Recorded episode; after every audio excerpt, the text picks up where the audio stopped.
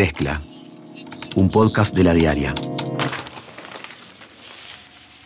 Es una presentación de Antel. Bienvenidos. En la mezcla de hoy hablamos sobre la aprobación de la ley de debates obligatorios en la Cámara de Diputados.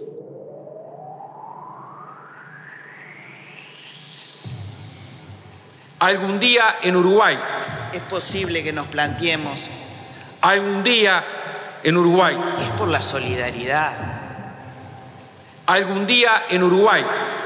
Es por el verdadero compromiso democrático. Algún día en Uruguay. Fue por aprovechar en campaña electoral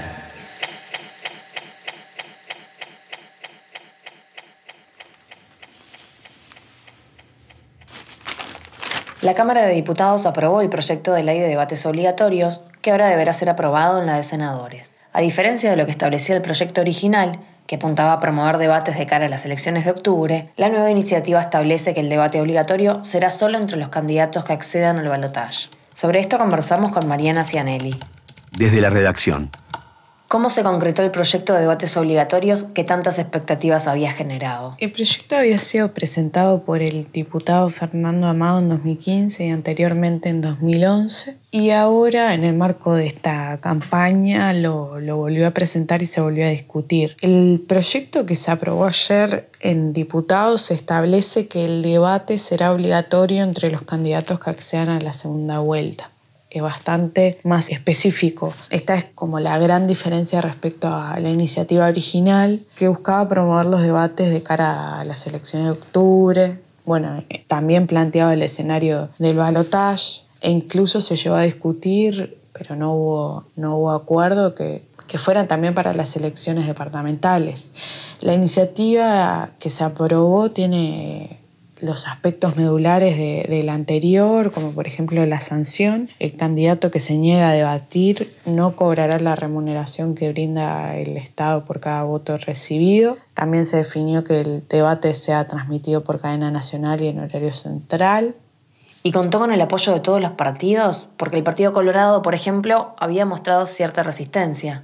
Contó a grosso modo con el apoyo de todos los partidos políticos, salvo el voto de una legisladora del Partido Colorado. Cuando se aprobó en, la Comisión de Constitución, el Partido Nacional no dio su voto en, un primer momento, digamos. El diputado Pablo Abdala explicó a la diaria que eso fue porque el proyecto para ellos era totalmente distinto al original y planteaban que esta iniciativa era casi testimonial. El tema es que la iniciativa original abría un abanico de posibilidades de debates obligatorios. Establecía, a diferencia de esta, que los candidatos que habían participado en las elecciones pasadas debatieran entre sí según el orden en el que habían salido en 2014 y que los partidos nuevos se cruzaran con el mismo criterio según los resultados eh, obtenidos en las internas. Esto había generado discrepancias en el Partido Colorado que, planteó en su momento que el formato en el cruce entre el primero y el segundo de 2014, es decir, entre el Frente Amplio y el Partido Nacional, quedaba así puesto como lo más importante y el resto de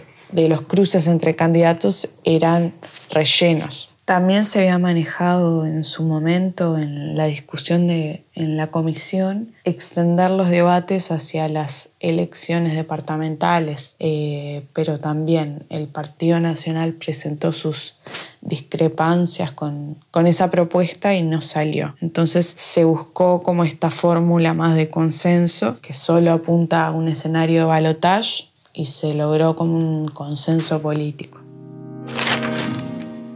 la Cámara de Senadores logró consenso para aprobar una declaración sobre la situación de Venezuela. Por un lado, el senador del Partido Nacional, Javier García, presentó una declaración en rechazo al gobierno de Nicolás Maduro. La moción de la oposición obtuvo 14 votos provenientes del Partido Nacional, el Partido Independiente y el Partido Colorado. El senador nacionalista elaboró su propuesta luego de que Danilo Stori, Daniel Martínez y José Mujica dijeran que en Venezuela existe una dictadura y García planteó que era necesario evaluar si las declaraciones fueron producto de la campaña electoral. Por otro lado, la bancada de senadores del Frente Amplio elevó una moción en respaldo a la Cancillería uruguaya y a su apuesta a la negociación. La moción contó con 16 votos del oficialismo, pero dado que el tema fue ingresado como un asunto político, se requería una mayoría especial de dos tercios para aprobar una declaración, según establece el reglamento de la Cámara Alta. En la instancia de debate, García dijo que en estos años hubo complicidades políticas. Algún día en Uruguay, señora Presidente, sabremos cuál fue el precio para que hubiera gente, dirigentes políticos,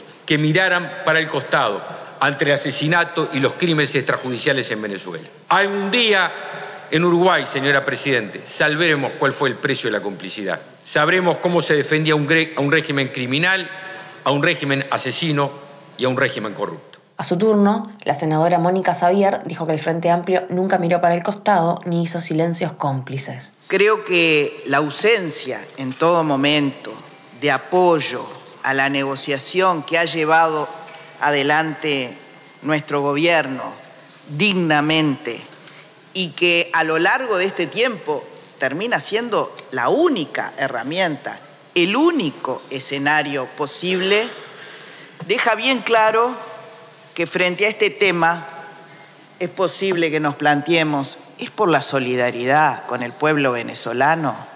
¿Es por el verdadero compromiso democrático?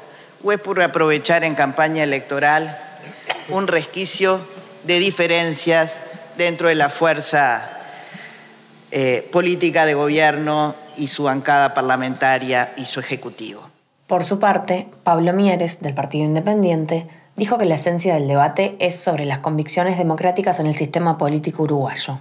Por eso este debate no es solo la opinión sobre Venezuela, es un debate sobre hasta qué punto en este sistema político uruguayo actual las convicciones democráticas están realmente extendidas en todos los actores. Y no es un tema menor, es un tema absolutamente crucial. Nunca me imaginé que luego en el devenir autoritario brutal que ocurrió en Venezuela, el partido de gobierno y el gobierno mismo tuvieran tal incapacidad de admitir que lo que estaba ocurriendo allí era una barbarie autoritaria, una dictadura con todas las letras.